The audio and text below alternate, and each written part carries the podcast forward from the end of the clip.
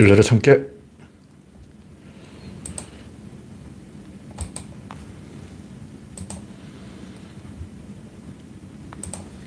네, 창이 떴습니다.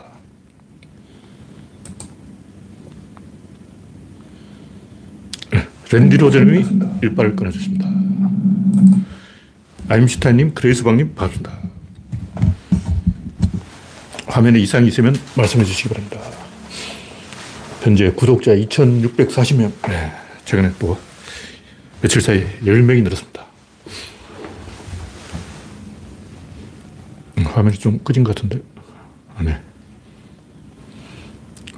송진영님, 반갑습니다. 여러분의 구독과 좋아요는 제게 큰 힘이 됩니다. 이영수님, 박영진님, 반갑습니다.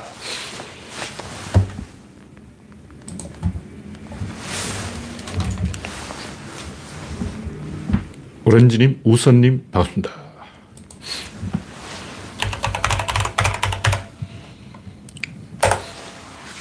오늘로 이제 겨울 추위는 다 갔습니다. 앞으로 당분간 추위는 금지. 아, 제가 강력하게 추위를 금지시켰기 때문에 제 허락 없이 함부로 추위가 왔다가는 줄초상이 날 줄 알아야 돼요.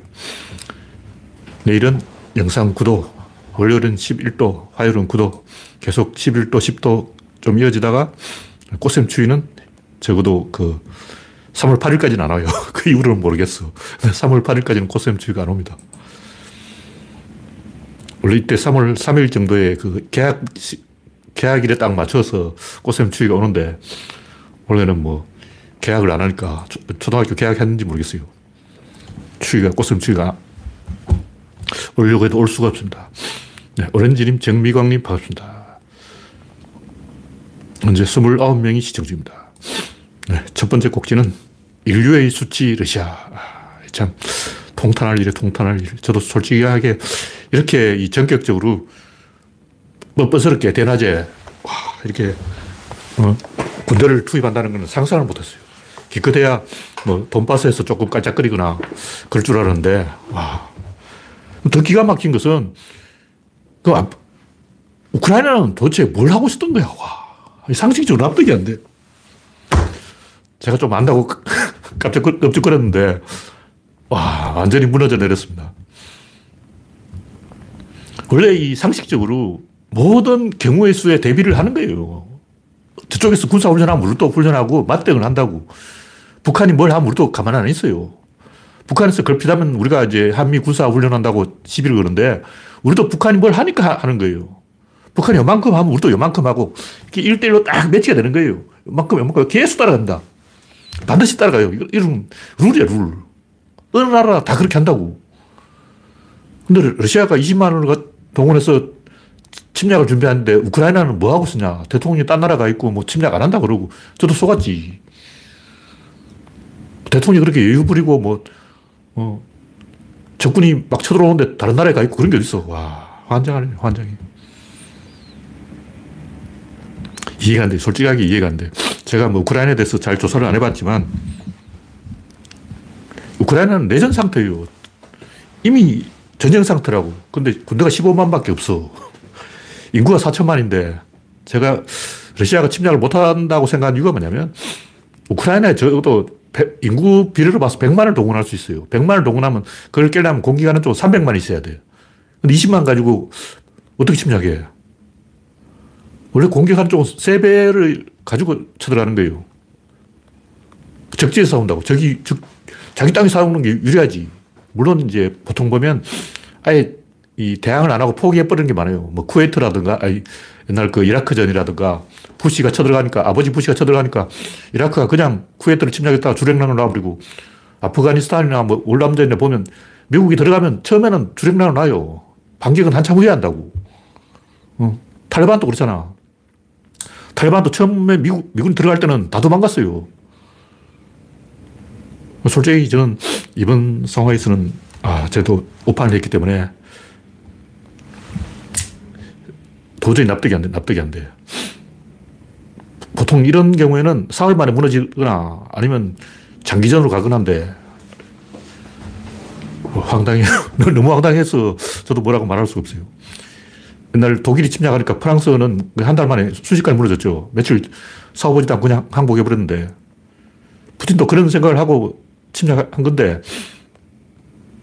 문제는 이 우크라이나가 세계 최강 전투민족이에요. 지금은 그렇다는 게 아니고 역사적으로 그렇다고. 코사크라는 말이 뭐냐. 코사크란 말이 무법자라는 뜻이에요. 서부의 무법자. 그런, 우리말로 하면 자유인. 왜 코사크가 생겼냐면 몽고가 쳐들어가서 우크라이나에서 한 400만 명을 잡아다가 아랍의 노예로 팔아먹었어요. 그때부터 우크라이나는 사람이 안 사는 변경지대가 돼요. 우크라이나라는 말이 변경이라는 뜻이에요. 국경. 사람 안 사는 무인지대, 휴전선, 뭐, 비무장지대, 뭐 이런 거예요. 거기에 살아남은 인간들이 있어요. 그러니까, 몽골 놈들이 크림 강국이 맨날 우크라이나 백성을 잡아가는데 그 사람이 아무도 안 살게 되는데 그 텅 빈 땅에 몰래 들어가서 사는 사람이 있었다고. 그 사람들은 독종 중에 독종이라는 거지. 그 사람이 바로 코사크야. 그 세계 최강 독종들이라고. 이 코사크는 사치라는 그 의회를 갖고 있는데 몽골 쿠리타이하고 비슷한 거예요. 이 사치라는 집단은 굉장히 평등한 집단이에요. 왜냐하면 전부 군인이야. 모든 국민이 군인이라고. 그래서 이 사치에 소속된 사람들은 전부 군인이기 때문에 그것도 기병이에요. 전원이 기병이야. 엄청 엄격한 군율을 갖고 있어요. 그 사치 룰 중에 하나가 동료가 잡혀가면 어떻게든 찾아온다. 그 사치의 첫, 첫 번째 규칙이 동료가 몽골 타타라한테 잡혀가면 끝까지 추적해서 동료를 데려, 데려온다. 이게 사치의 규칙이에요. 근데 제가 알기로는 소비에트가 뭐냐? 소비에트가 바로 이 우크라이나를 사치를 흉내낸 거예요. 사치는 몽골의 그 쿨타를 흉내낸 거라고. 그러니까 몽골의 최강 기병 그 전투력을 이어받은 게 우크라이나의 코사크의 사치고 이 사치를 흉내낸 게 소비에트라는 거지. 사회주의라는 게 뭘까? 막연하게 뭐 노동자 농민 이건 그냥 입에 발린 소리고 사회주의 본질은 사회가 권력을 갖는 거예요. 사회가 뭐냐? 누가 사회냐고. 김사회, 이사회, 박사회 누구냐? 사회가 도대체 누구야? 어떤 놈이 사회냐고. 사회주의. 그 사회가 누구냐고. 누구냐면 지역사회를 말해, 지역사회. 그 뭐냐, 분여회, 청년회, 노인회, 농민회, 이런 걸 사회라 그래요. 그 사회가 권력을 갖고 있다고. 그러니까 광주에 대형 마트가 못 들어서는 거야. 왜냐면 그 지역사회가 권력을 갖고 있어가지고, 오지 마! 그런다고. 오지 마! 그럼 음식이주하고 도망가야 돼요. 그, 사, 그 사회가 누구냐고. 그 사치예요, 사치. 우크라이나의 코사크의 사치가 최강 전투 집단인데, 러시아라는 나라가 이 사치들에 의해서 다 만들어진 거예요. 나폴레옹도 사치한테 져가지고 깨갱하고 도망갔잖아. 세계 최강 전투 민족인데, 이 레핀의 그림에 나오는 오스만 제국 술탄 메흐메트 4세에게 답장을 보내는 자포로제의 코사크. 뭐 이런 그 유명한 그림이 있어요. 그 그림에 그 유명한 편지를 이야기했는데 그 오스만 제국의 메흐메트 4세가 항복을 해라 하고 편지를 보내니까 우크라이나가, 아니, 코사크들이 답장을 했는데 그 편지가 전 세계에서 제일 욕설이 많은 흉악한 욕설 편지. 그러니까 세계에서 욕설 대회를 열었다. 그러니까 우크라이나 욕설이 최고인 거야. 뭐 불교 욕설, 뭐 보성 욕설, 뭐 순천 욕설 이런 건지 가지도 못해. 뭐 경상도 욕설, 전라도 욕설, 충청도 욕설 이 욕설 취급을 축에도 못 드는 거야. 그 일부만 제가 언급해주면 뭐 악마의 똥, 바빌론의 식모, 염소랑 하는 새끼, 이집트의 돼지치기, 아르메니아의 돼지새끼, 포돌리아의 도둑놈, 타타르의 남창, 카마니차의 망나니, 독사의 손자, 내그 시기의 부르르. 요 거, 요거는 제가 암호로 말했어요. 워낙 흉악한 욕, 욕설이라서 그걸 번역하면 안 돼. 와. 암당나귀의 엉덩이, 도살장의 똥개, 니에미, 니에미 뒤에 또 XX가 있는데 이건 제가 번역하면 안 돼요. 왜냐면 너무나 흉악한 욕설이야. 그러니까 뭐냐면 우크라이나 놈들은 400년 동안 몽골에 털리고 400년 동안 오스만 제국하고 싸우고 또 스탈린하고 싸우고 히틀러하고 싸우고 이리 털리고 저리 털리고 이리 털고 저리 털고 나폴레옹을 박살내고 러시아 땅을 시베리아까지 넓혀놓은 것 알래스카까지 넓혀놓은 거 한때는 그 캘리포니아까지 갔어요. 코사크들이. 와. 이런 세계 최강 전투민족이 코사크들인데 이 양반들이 푸틴한테 쉽게 항복하겠나? 그 저는 푸틴이 아무리 덩신이라도 우크라이나를 전면 침공을 안 할 거라고 생각하는 거예요. 왜냐하면 800년 틀린 놈이야. 400년 동안 몽골한테 틀리고 또 400년 오스만 제국한테 틀리고 와, 이 세계 최강 전투민족을 상대로 싸우겠다는 게 이게 말이 되냐고. 근데 보니까 우크라이나가 전쟁 준비를 하나도 안 하고 군대도 없어. 내전 중인데도 군대가 없어. 군 복무 기간 1년, 예비군 모으니까 3만 명. 환장하는 거지. 입으로만 세계 최강 욕설 부대 뭐 이런 거야. 와. 전 납득이 안 돼요. 납득이 안 돼요. 이건 인간의 상상력의 한계를 넘었기 때문에 제가 하고 싶은 얘기는 이 화장실에 빠진 개를 구해줄 수가 없어요. 구해주려고 손을 내밀면 손을 물어버려요. 무슨 얘기냐면 인간이 한번 트라우마를 입으면 원한을 품으면 점점 자해를 하는 거예요. 남을 죽이는 게 아니라 자기를 죽인다고. 원한을 품은 게 누구냐? 일단 아편 전쟁에 깨진 중국, 서, 서방에 대해서 원한을 품고 있는 거예요. 엘친 때 망신을 당한 러시아, 러시아도 원한을 품고 있어요. 서방에 대해. 왜냐? 엘친이 이 개혁 개방을 할 때는 미국이 도와줄 줄 알았어. 우리 개혁 개방할 거야, 민주화 할 거야. 미국이 막, 어, 그래, 백종원 먹어. 하고 돈 줄 줄 알았어. 근데 엘친이 항복을 하니까 그대로 목을 졸라버린 거예요. 숨통 끊어버렸어. 그러니까 그 이후도 에스토니아, 뭐 라트비아, 리투아니아 여기서 러시아인에 대한 인종청사가 지금도 일어나고 있어요. 폴란드도 말할 것도 없고 어디 가나 러시아는 인간 취급을 못 받고 있어요. 물론 자업자득이지. 지들이 저질렀으니까. 근데 이렇게 원한을 품으면 가만히 있지 않는다고. 러시아의 행동은 화장실에 빠진 개야. 서방이 러시아를 향해서 손을 내밀어도 물어버린다고. 왜냐 원한을 품고 있기 때문에. 한국도 마찬가지예요. 일본인들은 한국에 대해서 이해를 못 해. 아, 경부철도도 깔아주고, 우리 일본이, 어, 한국에 대해서 해코지 한 게 뭐 있냐? 이렇게 생각한다고. 우리가 원한을 품고 있다는 그 자체를 납득을 못 하는 거예요.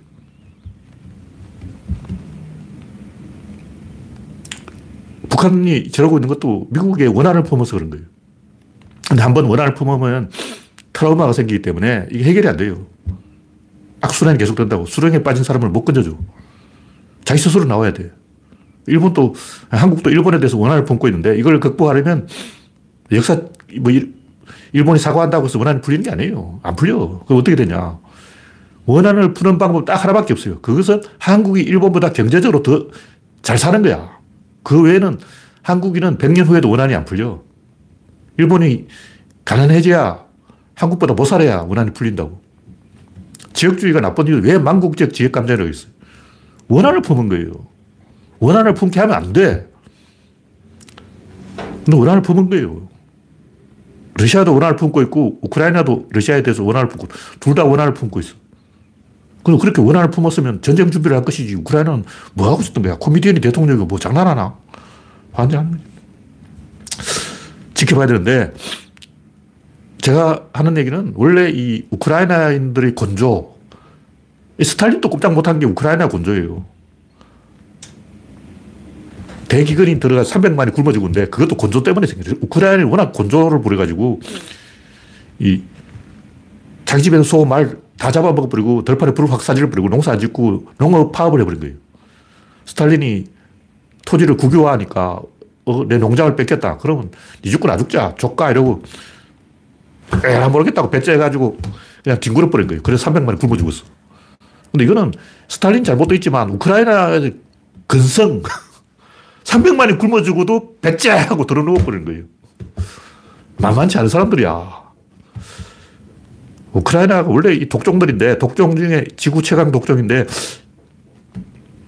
푸틴도 독종이죠. 독종과 독종이 붙었어요. 저 어떻게 될지 저도 솔직하게 모르겠습니다. 이 정도로 이야기하고. 하여튼 제가 하고 싶은 얘기는 전쟁이라는 것은 항상 맞대응을 하는 것이고 모든 가능성에 대비하는 거예요. 적군이 어느 쪽으로 쳐들어올까? 이쪽으로 쳐들어올 것이다? 아니야, 이쪽으로 쳐들어올 건데 이걸 정하면 안 돼. 이쪽도 이쪽 다 막아야 되는 거예요. 철통까지 틀어막아야지. 아, 이쪽은 안 막아도 왜냐하면 저쪽으로 올 거니까. 이쪽에 마지노선을 딱 치고 저쪽은 그냥 비워둬. 왜냐면 안 와. 안 온다니까. 이런 식으로 도박하면 반드시 그쪽으로 와요. 도박을 하면 안 되는 거라고. 이쪽으로 온다고 생각하면 안 돼. 북한이 어느 쪽으로 올 것인가. 그걸 정하면 안 되는 거예요. 근데 우크라이나 하는 짓 보면 아, 뭐, 푸틴이 안 쳐들어올 거야. 그러고 막 대통령부터 그런, 그런 소리 하고 있어. 돌아버리죠. 아. 항상 전쟁에서 보면 적군이 10만 명을 모으면 아군도 10만 명을 모으고 적군이 훈련을 하면 아군도 훈련을 하고 항상 1대1로 맞대응을 해서 딱 이 숫자를 맞춰요. 동서고고의 모든 전쟁을 보면 이상하게 이쪽은 강하고 이쪽은 약한데도 계속 숫자가 비, 슷하게 가요. 이쪽이 5만이 오면 이쪽은 5만으로 맞고 10만이 오면 10만으로 맞고 제가 할머니까지 데려가가지고 어떻게든 쪽수를 맞춰요. 근데 러시아가 침략을 한다고 했는데 우크라이나는 그냥 음, 강 건너 불구경하고 있는 거는 납득이 안 되는 거예요. 그러니까 이 고통이에요, 고통. 인류의 문명의 한계, 아, 인류가 수준이 이것밖에 안 되는구나. 저도 할 말이 없어요. 근데 냉정하게 생각하면 우리가 이런 도덕론을 가지고 볼 게 아니라 물리적 구조를 가지고 판단을 해야 돼요. 누가 옳으냐, 그러냐, 이거 판단하는 것은 평판 공격을 하겠다는 건데 지금 전쟁 나는데 평판 공격하겠냐? 지금 전쟁이라고. 전시 상황에서 사람이 죽고 있는데 평판을 떨어뜨리겠다. 그건 그 송량지인이잖아. 송량지인은 우리는 전쟁에 지나도 평판을 올리겠어. 우리는 도덕군자야. 우리는 도덕적으로 전쟁을 하겠어. 평판 올려서 뭐 어쩌겠다는 거야. 사람이 죽는데 평판 공격한다는 것은 미친 짓이에요. 이재명이 윤석열을 비판한 게 그런 거예요. 재래새끼 짓할 거냐. 사람이 죽어가는데 지금 평판 따지냐. 근데 윤석열 일당은 뭐라 그러냐면, 그럼 니가 푸틴 팬이냐 이러고 있다고. 이게 뭐냐면, 사람이 죽어가는데 푸틴 욕을 해야지 왜 젤렌스키 욕을 하냐 이 말이에요. 사람이 죽고 있는데 무슨 편판, 어, 푸틴 욕하면 푸틴 도망가나? 푸틴, 에이, 떼끼 그러면 푸틴, 아, 죄송합니다 하고 막 집에 가냐? 푸틴을 미우면 암살을 해버리라고.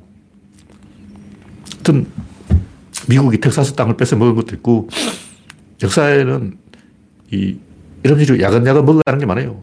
무슨 얘기냐면, 나토가 동지를 안 하겠다고 약속을 했지만, 라트비아, 리투아니아, 에스토니아, 다, 폴란드 다 나토에 가입해버린 거예요. 왜냐면 변화를 반영하는 거야. 위안부 문제도 그런데 박정희 때 약속은 박정희 때 이야기고 지금 박정희 때 약속한 거 이야기 들고 나면 안 돼요. 그거는 일본이 삽질하는 거야.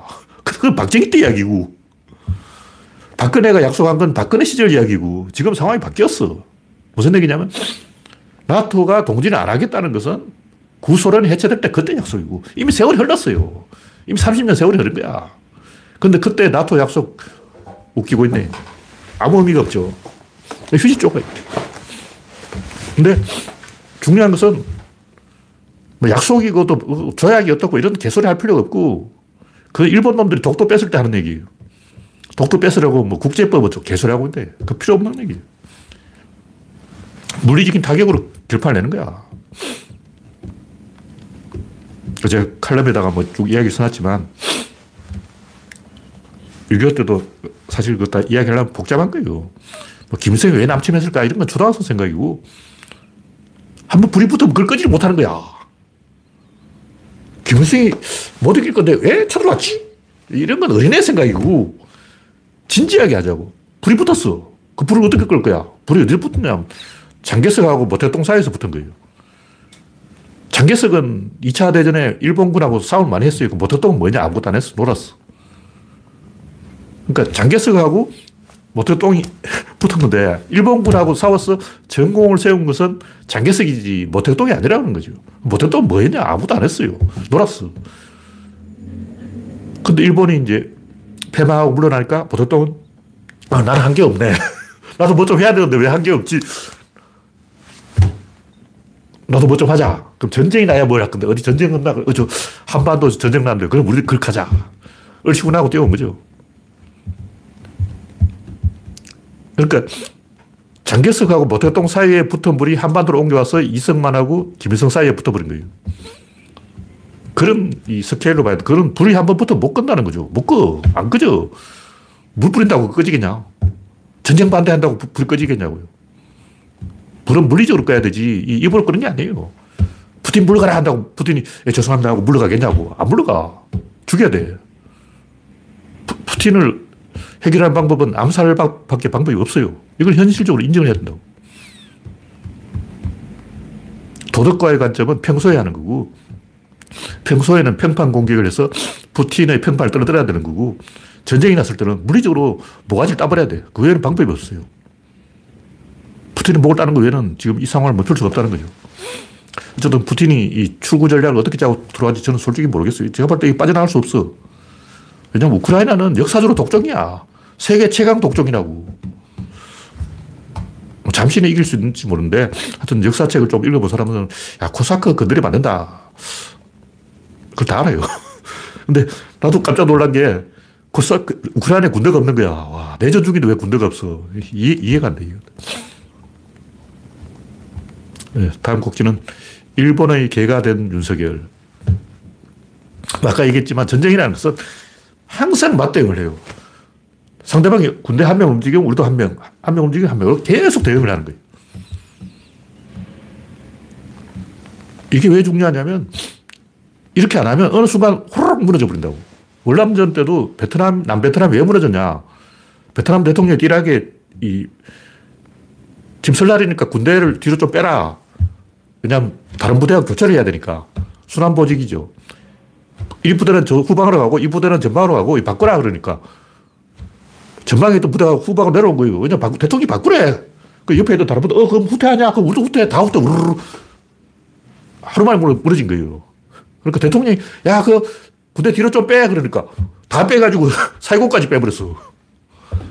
어처구니 없이 무너진 거예요. 그래서 모든 것을 이렇게 빡빡하게 1대1로 이렇게 매치가 되게 안 하면 어느 순간 후루룩 한순간에 모르겠어요. 제가 이괄에 난 가지고 여러 번 이야기했지만 이괄이 바람이 부니까 모래 안에 눈이 자꾸 들어간다고. 눈이 따가워. 그래서 야, 100m만 뒤로 후퇴. 그래서 대장 깃발이 100m 가니까 어, 우리 후퇴다. 전멸이네. 한 명이 후퇴다 하고 말하는 순간 전멸해버린 거예요. 끝나버려요. 그걸로 영원히 요단강 건너버린 거예요. 베트남도 그래. 딱 한 번 부대 한, 하나 후퇴시키려 하다가, 어, 순환 배치하려다가 정군이 후퇴해버렸다고. 그래서 항상 빡빡하게 맞물려 돌아가게 되어 있는 거예요. 근데 무슨 얘기냐면 내가 이렇게 하면 상대방이 이렇게 하겠지. 그럼 내가 이렇게 해야지. 그럼 내가 상, 이렇게 하겠지. 그럼 이렇게 이걸 한 스무 수 앞까지 계산해. 그게 군대야. 군대라는 조직이 그렇게 돌아가는 거예요. 근데 윤석열은 뭐 유사시에 일본 군대가 한반도에 들어온다. 일본에 군대 없습니다. 일본 군대랑 군은 없어요. 자위대는 군대가 아니야. 군대라면 군대라 가지고 왜 자위대라고 하겠어. 이름을 자위대라고 해놓은 것은 군대가 아니라는 얘기예요. 일본에 군대가 없는데 왜 한반도 에 들어와? 이거는 아무것도 모르는 사람이라는 거예요. 또 김정수 할머니 같은 사람들은 어떻게 생각하냐면 문재인 대통령이 일본 왕을 딱 만나가지고 너 일본 왕? 나 문재인? 앉아봐라. 어, 앉아봐. 어, 앉았어. 그럼 너 과거에 좀 잘못한 거 있잖아. 그럼 어, 잘못했어. 그럼 끝. 해결 끝. 오늘부터 하, 한국과 일본 젊은이 친하게 지내자.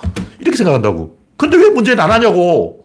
일본 왕을 딱 불러가지고 딱 앉혀놓고 딱 사활을 받아내고 딱 한국을 받아 평화. 그럼 한국, 일본 젊은이들 막 얼싸갖고 댄스 추고 얼마 좋냐. 어. 이런 생각을 하고 있다고. 윤석열 생각 딱 그런 거야. 아까 얘기했듯이 바둑판이 스무수 앞까지 다 계산이 되어 있기 때문에 이렇게 움직, 요만큼 움직이는 것도 힘들어요. 바늘 끝 하나 움직이다 전군이 붕괴된다고. 우리가 북한에 이제 김정일한테 이야기해서, 아, 그 개성공단 만들자. 그러니까 북한에서는, 어, 북한 구조가 바늘 하나도 움직일 수 없는 구조라는 거죠. 근데 개성공단 만들 땅이 어디냐고. 거기에 배치된 부대 하나로 움직이면, 요 부대를 이쪽으로 움직이면 요 부대는 또 올라가야 되고, 요 부대를 올라가고, 그러다 평양까지 가버려. 북한이 개성공단 만들려다가 평양까지 텅텅 비워버린다고. 그래서 노무현 대통령이 엄청 설득해서 겨우 만든 거예요. 그게. 쉽게 하는 게 아니야.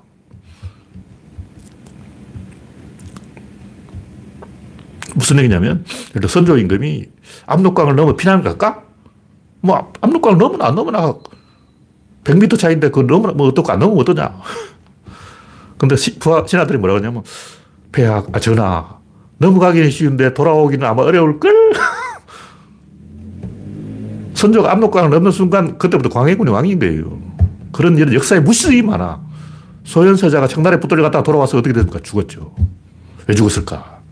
청나라에 넘어갔으면 다시 한반도로 못 오는 거야. 소현서자 청나라로 가는 순간 아웃이야. 다시 한반도에서 왕이 된다? 그럼 고려사를 읽어보라고. 몽고 시절에 어떤 일이 있었는지. 몽고 때도 그것 때문에 엄청나게 말이 많았어요. 몽고에 갔다가 온 왕을, 왕을 인정해야 되나. 그러니까 선조가 만약 압록강을 넘었다면 아웃인 거야. 이런 문제는 쉽게 해결할 수 있는 문제 아니에요. 왜냐하면 상대방이 맞대응을 하기 때문에 하나하나 긁고 자빠진다고. 예를 들면, 김정수 할머니는 일본 왕을 딱 부르다가 딱 앉혀놓고 대화를 딱 해서 사과를 딱 받고 평화적으로 해결 딱 끝. 얼마나 좋냐. 그럼 필리핀 어쩌고? 필리핀에는 10만 명이 학살됐어요. 마닐라 대학살 드러나 봤냐. 김정수 할머니는 그런 거 잘 몰라. 마닐라 학살이 뭔지 모른다고. 태국에서 뭐 인도네시아에서 어? 일본이 얼마나 많은 학살을 했냐고. 그럼 한국인은 일본에 얼마나 학살됐지? 뭐 제암리 학살, 뭐 3일 만세 때 학살, 그거 다 합쳐도 얼마 안 돼요. 필리핀은 우리보다 100배로 더 많이 죽었다고. 그러면 중국은 2천만 명이 죽었어. 북한은, 대만은, 태국은, 심지어 네덜란드 사람까지 위안부로 끌려갔어. 네덜란드로 가만히 있냐고. 이거 굉장히 복잡하게 얽혀 있는 거라고. 다시 말해서, 동네 아저씨가 소박하게 생각해서 아, 일본 왕을 딱 불러다 딱 갖춰놓고 회담을 딱 해서 사과를 딱 받으면 끝! 이렇게 되는 게 아니고 이게 너무 톱니바퀴가 복잡하게 물려 있어서 이거 바늘 것 하나 움직일 수 없다는 거죠. 일본은 사과하고 싶어도 못해. 필리핀은 가만히 있냐고. 중국은 가만히 있고, 북한은 가만히 있고. 한국에 사과해버리면 그 순간 즉시 일본은 박살나는 거예요. 그 사과 안 해, 걔들. 뭐 가짜 사과는 해요. 그냥 진정성 있는 사과는 안 합니다. 원래 안 하는 거예요. 근데 윤석열은 이런 거를 몰라. 그냥 어린애처럼 생각하는 거예요. 그냥 유사시에 뭐 일본 군대가 다 올 수도 일본 군대가 없는데 어떻게, 어떻게 와. 이게 엄청나게 복잡한 문제라는 것을 전혀 생각을 안 하는 거예요. 그러니까 점쟁이가 시킨 대로 막 다 하는 거야. 이런 덩신들하고는 대화가 안 돼요. 그왜 안 되느냐 설명을 하기 힘들다고. 일단 위안부 문제가 위안부만의 문제가 아니고 굉장히 많은 어? 복잡한 여러 가지 관계가 얽혀 있다. 하나를 걸리면 다 걸린다. 이걸 이해를 못 하는 거예요. 그 사과하면 되는데 왜 사과 안 하지? 그 이해가 안 되네. 일본 사람들 사과하는 게 훨씬 이익인데? 사과는 말로 하는 거냐? 그 말로, 어, 3분만 죄송합니다 하면 되는데. 네, 다음 곡기는 점쟁이 말을 잘 듣는 윤석열. 동아일보 김순덕 할래 웃겼죠. 안철수를 보쌈해오라. 미친 거예요. 왜 이렇게 급한 소리를 할까? 이게 완전히 갈 때까지 간 사람이 하는 얘기인데. 최후의 그 선을 넘은 사람들이 에라 모르겠다. 니 죽고 나 죽죠. 다 끝났다. 그때 이제 선언 카드가 안철수 보쌈. 점쟁이들이 모두 단일화를 반대하는 설이 있는데 윤석열은 점쟁이한테 물어보고 결정하기 때문에 단일화를 안 할 겁니다. 왜 그러냐. 이건 점쟁이 생각이에요. 제 생각이 아니고 점쟁이 생각이라고. 단일화를 해서 이기면 점쟁이가 1등 공신이 될 수 없죠. 이미 공신 명단을 다 만들어놨어. 이준석이 1등 공신이고, 그 다음 2등 공신이 점쟁이야. 근데 단일화 하면 안철수가 1, 등 공신이 돼버려. 예, 다음 곡기는 친노가 나라를 구한다. 선거일이 임박할수록 친노가 결집하게 돼 있는데, 제가 이 얘기를 왜 하냐면, 일부 문바들이 그런 어리석은 짓을 할수록 오히려 우리한테 숨은 전력이 생기는 거예요. 그리고 저쪽이 오판을 한다고. 왜냐하면 선거에 임박하면 결국 찍을 사람을 찍게 돼요. 들면 그 부동표. 부동표를 누구 찍냐. 과거에 찍었던 데 찍는 거야. 부동표가 우리 쪽에 올 것이다. 그 개소리, 개소리. 안 와요. 근데 부동표라는 것은 결국 주변에서 찍으라는 데를 찍는 사람이 그 사람이 바로 부동표야. 주변에서 어디 찍으라 그러냐고. 과거에 찍었던 데를 찍는 거야. 원래 부동표들은 원래 자리, 자기 자리 다 정해져 있고 임자 있는 표라고. 그럼 그 부동표가 어떤 표냐면 그 중에 일부가 친문 문파표인데 걔들이 과잉 대표되어 있는 거예요. 뭐 한 천 명 된다는 설도 있는데 지금 몇 명 남았는지 모르겠지만 이제 선거일 임박할수록 유시민이 움직이고 이해찬이 움직이고 이호철이 움직이고 양정철, 전해철은 배신자고 이 사람들이 다 움직이면 결국 문파들은 진짜 문파라면 이재명 찍게 됐어요. 가짜 문파만 남는 거지. 그 몇백 명 안 돼. 그, 근데 중요한 것은 이런 이 가짜 문바들이 개소를 해가지고 저쪽에 거품이 생겼다는 거죠. 거품이 커지면 순식간에 거품이 찌그러진다고. 거품이 사그라들면 저쪽은 이제 그만큼 손해를 보는 거죠. 수문표가 생긴다. 우리 쪽에 수문표가 생기는 거예요. 왜 이게 중요하냐면 우리 쪽에 가장 큰 악재가 뭐냐면 이재명이 윤석열에 앞서 있다는 게 악재예요. 우리가 앞서면 다시 벌어져.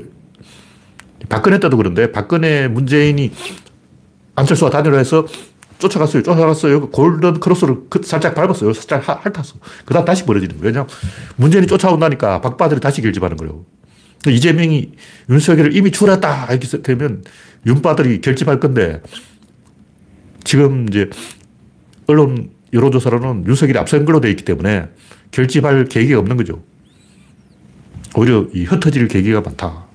물론 저쪽도 안철수와 단일화라는 카드가 하나 남아있긴 남아있는데 이건 뭐 지켜봐야 되는 거고. 보통 이렇게 판이 짜여지면 보통 그 공중전을 하는 쪽이 지고 심, 진지전을 하는 쪽이 이게 우리가 지금 진지전이 돼 있고 저쪽이 공중전이 돼 있다고. 근데 보통은 그 반대예요. 보통은 진보가 공중전을 하고 보수가 진지전을 한다고. 왜 이렇게 집어졌냐. 우리가 여당이 된 거야. 원래 우리가 야당이었어. 원래 진보는 야당, 보수가 여당이었다고.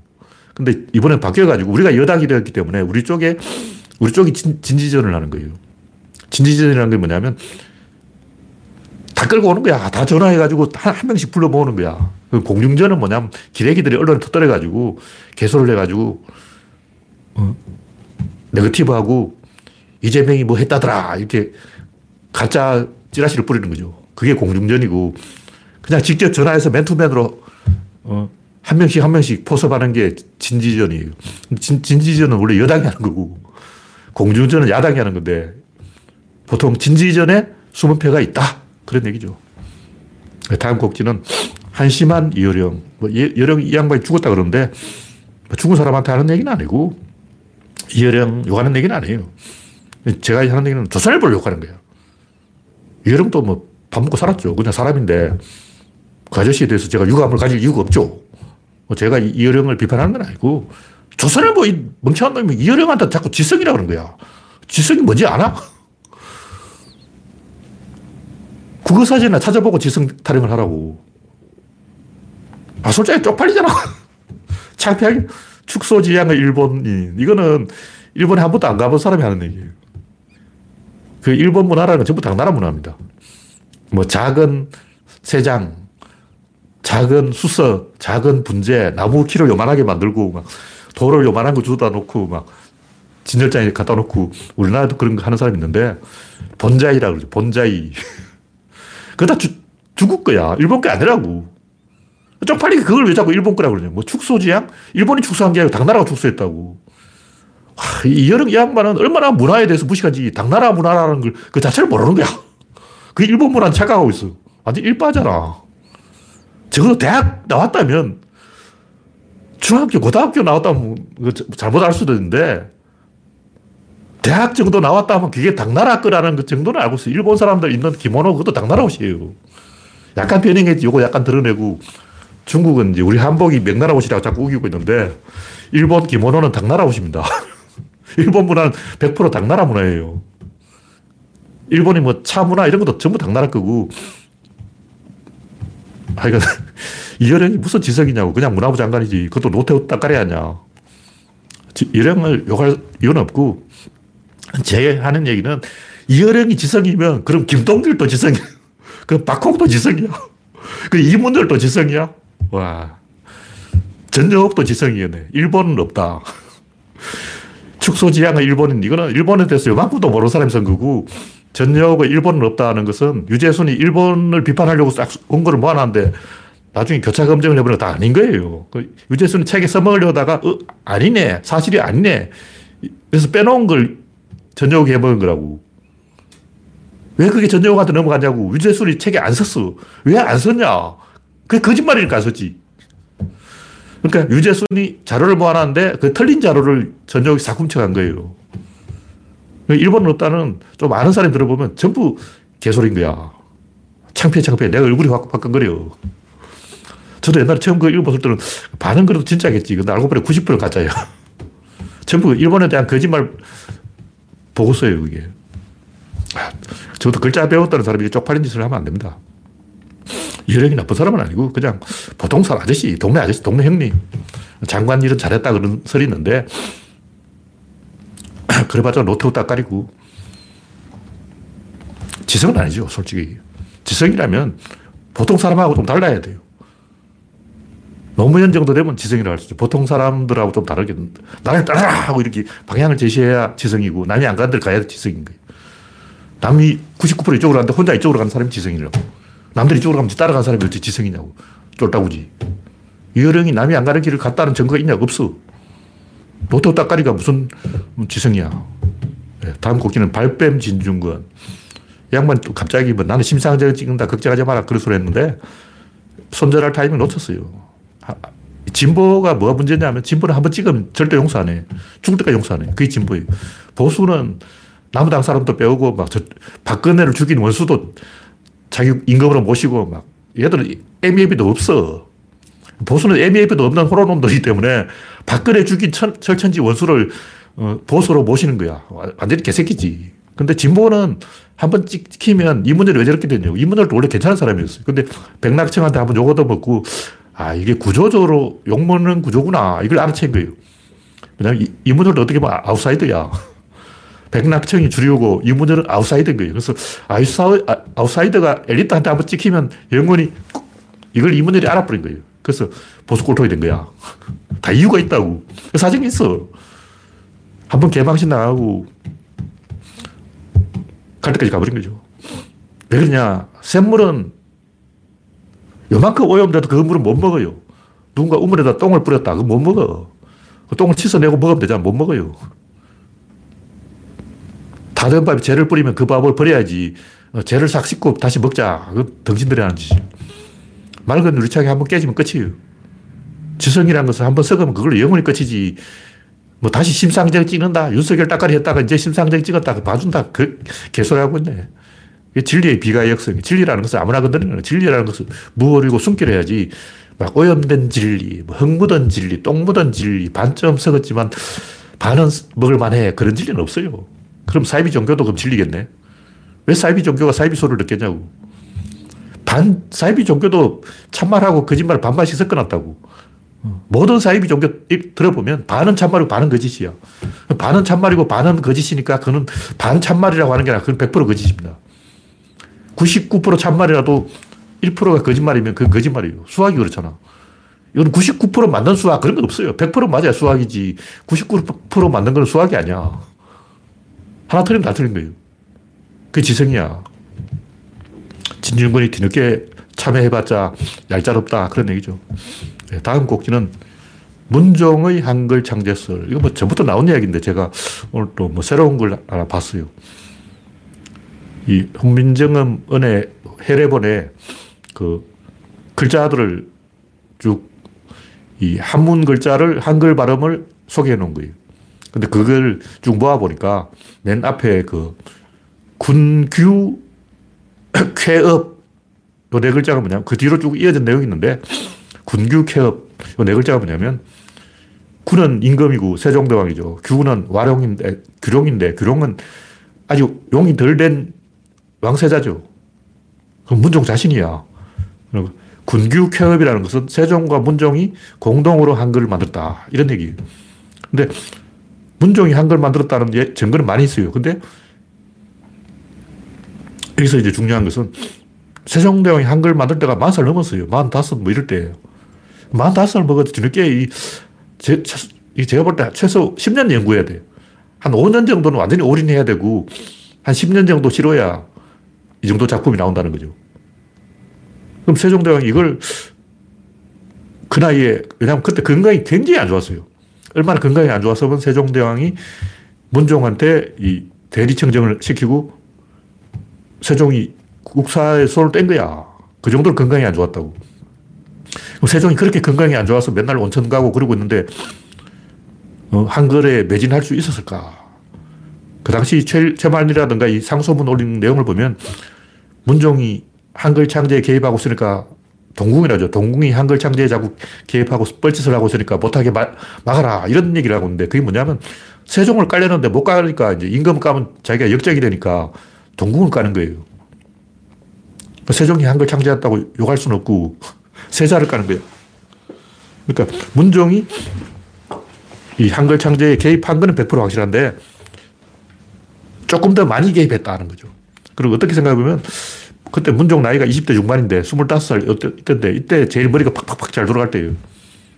그럼 아이디어는 세종이 냈겠지만 실무 작업은 문종이 했을 가능성이 많다. 왜냐 문종 화차도 만들었고 뭐 우리가 알고 있는 그 이순신 장군의 그 무기 뭐 다 문종이 만든 거예요. 그래서 문종이 발명가이기 때문에 한글도 발명에 가담했을 확률이 많다. 이런 얘기고 이 정도만 이야기하죠. 예, 다음 곡지는 본질과 현상. 시간이 별로 안 남았기 때문에 대충 이야기하겠습니다. 인류 문명은 과학에 의지하고 과학은 수학에 의지하고 수학은 인과율에 의지하고 인과율은 어떤 문제가 있냐면 관측자가 개입한다는 거예요.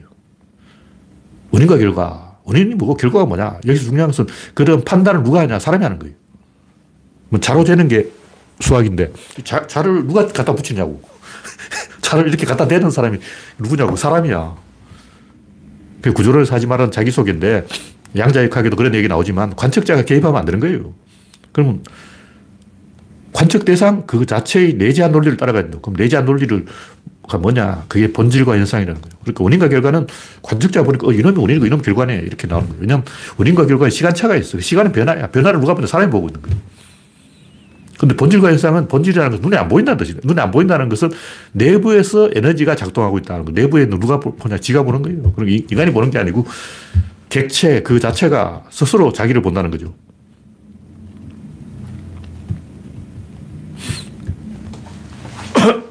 그래서 어떤 차이가 있냐면 원인과 결과는 평등하다는 거죠. 근데 본질과 현상은 평등하지 않아. 좀링두 선수가 싸운다면 홍코너와 청코너는 평등하게 싸우는 거예요. 뭐 홍코너는 주먹만 쓰고 청코너는 발만 쓰고 그런 게 아니라고. 근데 주최측은 뭐냐? 주최측은 뒤로 몰래 개입해요. 그러니까 선수와 주최측을 비교하면 주최측이 항상 위에 있다고. 왜냐면 주최측이 돈을 벌어야 게임은 흥행이 되지. 흥행이 망하면 돈을 안 줘.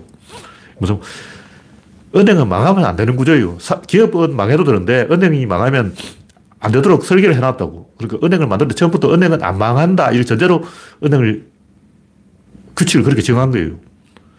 은행보다 더 안 망하는 게 뭐냐 국가예요. 국가가 망하면 안 되죠. 기업은 망해도 은행은 안 망하고 은행이 망해도 국가는 안 망한다. 이런 구조로 처음부터 그렇게 설계를 그렇게 하는 거예요. 선수는 망해도 주최 측은 망하지 않는다. 브라질 팀은 망해도 피파는 안 망한다. 그래서 우리는 이 원인과 결과의 단선적인 논리로만 이 세상을 바라봤는데 이제는 입체적인 논리, 본질과 현상의 논리로 세상을 봐야 된다. 그걸 보면 질입자 운동량이 나온다는 거예요. 질이라는 말은 바탕이라는 뜻이에요. 바탕질. 이 바탕이라는 것은 안 보인다는 뜻이에요. 그게 본질이라는 뜻이에요. 본질, 질, 질에서 시작하는 질, 입자, 힘, 운동량. 양은 눈에 보이는 거예요. 양은 뭐냐? 현상이죠. 운동이 뭐냐? 변화라고. 힘은 뭐냐? 의사결정이죠. 그 리스는 공간에서 일어나는 거예요. 그 입자, 입자는 뭐냐? 입자는 코어예요, 코어. 그래서 체계가 있고, 그 다음에 코어가 있고, 그 다음에 의사결정이 있고, 그 다음에 변화가 있고, 마지막에 현상이 있는 거예요. 이 현상은 눈에 보이는 거예요. 안 보이는 게 뭐냐? 바탕이죠. 안 보이는 것에서 보이는 것으로 변화가 일어난다.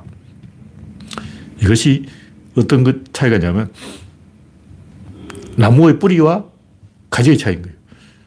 항상 뿌리가 먼저 가고 가지가 나중에 가는 거지, 가지가 뿌리를 끌고 갈 수는 없어요. 그냥 뿌리는 입체고, 가지는 선이야. 가지 잘 보면 이 선이야. 일직선이야. 가지는 선이고, 가지 갈라지는 부분, 요거는 각이죠. 그래서 구조로는 면에, 면이라고 안 하고 각이라고 하는데, 나무를 보라고 이렇게 돼 있어. 각으로 돼 있지. 면으로 안 돼 있어요. 나무가 각이니까 각이라고 하는 거예요. 그 입체는 뭐냐? 입체는 뿌리와 줄기가 갈라지는 부분. 두 개의 각이 대칭돼서 이쪽은 가지고 이쪽은 뿌리라는 거예요. 그럼 질은 뭐냐? 질은 나무와 흙, 태양. 나무가 나무만, 나무가 아니고 흙을 붙잡고 있는 거. 흙 없이 나무가 살 수가 없어. 태양이 없이는 나무가 살 수가 없어. 그렇다는 얘기죠.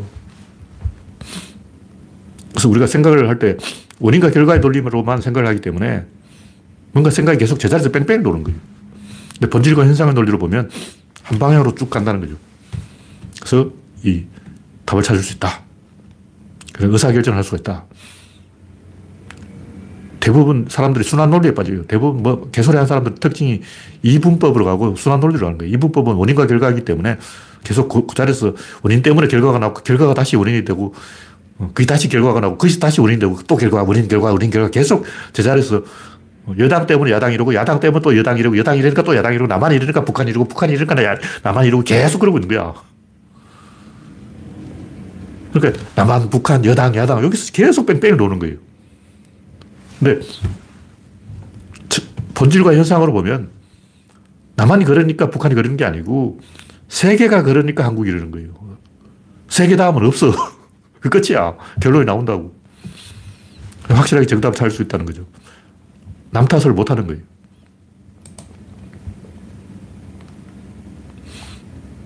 네, 마지막은 생각을 하자. 이거 지난번 다 이야기했는 건데. 이 얘기 핵심 뭐냐면, 다 했던 얘기인데, 제일 중요한 얘기는 패턴을 찾으면 뇌가 반응을 하는 거예요. 내가 전율을 해. 그러면 강아지를 10년 만에 만났어요. 그럼 10년 만에 강아지가 견주를 딱 만나고 어떤 행동을 보여요. 그럼 전율을 한다는 거죠. 너무 충격을 받아서 기절을 하는 강아지도 있어. 10년 만, 몇 년 만에 주인을 만났는데 기절을 하는 거예요, 강아지가.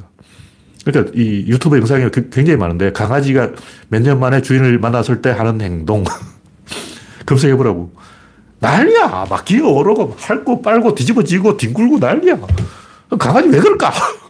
주인을 봤는데 왜 강아지가 막 발라당 뒤집어지고 막 핥고 기어오르고 폴딱폴딱 뛰고 막 짖고 별짓을 다 해요. 왜 그러냐면 에너지가 업되어서 흥분되어서 참을 수가 없는 거예요. 강아지는 왜 그럴까? 왜 강아지는 난리를 칠까? 내가 자동으로 반응을 해서 페로몬을, 호르몬을 만들어낸다는 거죠. 호르몬이 분비되기 때문에 뇌에서 도파민이 쏟아지기 때문에 팍 끌어오르는 거예요. 그게 바로 존재라는 거죠. 존재라는 것은 어떤 둘이 겹치는 것이고 딱 마주치면 반응을 하는 것이고 굉장히 격렬하게 반응을 하는 거예요. 그냥 반응이 아니고 바바바바 하고 막 나트륨에다 물을 뿌리면 어떻게 되냐고. 고등학교 도 실험 시간에 하잖아. 과학 시간에 나트륨, 선생님이 나트륨 한 대를 따가도록 그 주전자를 물 부어버려. 그냥 콱콱 하고 폭발해. 선생님이 이제 애들 깜짝 놀라게 해줄 때 써먹는 방법인데, 어. 그런 식으로 굉장히 격렬하게 반응하는 거예요. 그것이 인간이 생각을 하는 본질이라고. 그냥 머리 찔러 짜고 이래가지고 막 명상한다고 눈 감고 앉아있고 나는 생각합니다 하고 무슨 생각하는지 모르겠어. 지구상에 인류가 이렇게 많은데 혹시 생각해 봤어요? 아, 내가 생각해 봤습니다. 어떻게 했습니까? 아, 그렇게 이렇게 저렇게 했구나. 생각 안 하고 있는 거예요. 생각했다는 증거를 내라고. 어. 생각했다는 증거. 그것은 3년 만에 강아지가 주인을 만났을 때 그 행동, 그걸 보여야 돼요. 동영상이 다 나오잖아. 유튜브 찾아보라고. 강아지가 3년 만에 주인을 만났을 때 어떻게 하는지. 뒤집어져! 어떤 사람이 한문 갖고 앉아서 생각하고 있다는 거야. 명상한다는 거야. 뭐 깨달음 얻는데 개소리 하고 있네. 뒤집어져야지. 거짓말 하는 거예요, 이거. 강아지가 3년 만에 주인 만났을 때 그렇게 안 해. 무슨 얘기냐면 여러분 진짜 생각을 한다면 뭔가를 봤다면 그런 것을 체험할 수가 있어요. 뒤집어진다고. 안 뒤집어졌잖아. 생각 안 하고 있는 거야. 인간이 패턴을 찾으면 내가 자동으로 반응하는 거예요. 그래서 수학여행을 가거나 낯선 곳에 가거나 가슴이 두근거리고 흥분하고 붕 떠요. 제가 충격을 받은 얘기인데 어떤 게이 고등학생이 있었어요. 파고다 공원에 가서 이제 객석, 좌석에 딱 앉았는데 40대 아저씨가 와가지고 막 허벅지를 쓰다듬는 거야. 모텔에 가자는 거야. 따라갔어. 근데 그거 이제 인터뷰하던 사람이 그 고등학생도 물어봤어요. 그럼 성추행을 당한 건데 왜 따라가냐고 모텔에. 미쳤냐? 그 아저씨가 성추행을 했는데 그것도 남자끼리 말이야. 기분 나쁘잖아요. 그 모텔에 왜 따라가냐. 그러니까 그 사람이 뭐라 하냐. 설레임이 있잖아. 가슴이 두근거리잖아. 이 는 게이에 대한 비유고 깨달음도 마찬가지예요. 설레임이 있고 두근거림이 있고 반응이 있다고. 내가 반응을 하는 거야. 그러니까 고등학생이 40대 아 따라갔지. 남녀가 만나도 설레임이 있고 두근거림이 있고 흥분이 있다고. 남자와 여자가 왜 만날까? 흥분하니까 만나는 거예요. 흥분한다고. 막 이, 떠올라. 공중에 붕 뜨는 거예요. 음, 어떤 사람이 명상을 했다, 생각을 했다. 흥분했냐? 안 했어요. 그거 안한 거야. 그 사람, 그 사람 생각을 안 한 거라고. 생각했다는 증거를 내놔라고. 그게 도파민이 분비됐다, 페로몬이 분비됐다, 호르몬이 분비됐다, 아드레날린이 쏟아졌다. 물리적으로 호르몬이 뿅뿅뿅 나온 거예요. 요 안에서 막 나오고 있는 거야. 그래서 아 뒤집어졌습니다. 막 뒤집어졌냐? 아 뒤집어졌구나. 그럼 사람 생각을 한 거예요. 인간의 뇌는 패턴에 반응하는 거라고. 그게 즐거움이 있고 쾌락이 있는 거예요. 흥분이 있고 들뜬 상태, 업된 상태, 잠이 안 와. 그래서 잠을 못 잤습니다. 하면, 아, 그 생각을 좀 했구나. 잠을 자, 잤습니다. 그럼 저 사람 생각을 안 한 거예요. 좀 거짓말하고 있는 거예요. 근데 제가 뭐 명상한다는 사람 많이 봤는데, 아, 내가 좀 깨달았습니다. 내가 뭔가 생각을 했습니다. 그런 거예요. 증거를 안 내는 거예요. 증거, 증거를 내라라고. 호르몬을 갖다 보여줘봐. 뒤집어졌다고. 안 뒤집어졌어. 생각 안 한 거야. 패턴을 찾으면 자동적으로 흥분하게 돼 있어요. 내가 자동적으로 뿅 하고 반응이 온다고. 기계적이에요. 이거는 물리학이야. 증거가 딱 나오는 거예요. 근데 사람들 이야기 들어보니까 다 그, 그 얘기를 안 하더라고. 내가 뒤집어졌습니다. 이런 얘기를 하는 사람 내가 본 적이 없어. 그냥 생각했대. 거짓말하고 있는 거예요. 네, 오늘 이야기는 여기까지 하겠습니다. 네, 참여해주신 131명 여러분 수고하셨습니다. 감사합니다.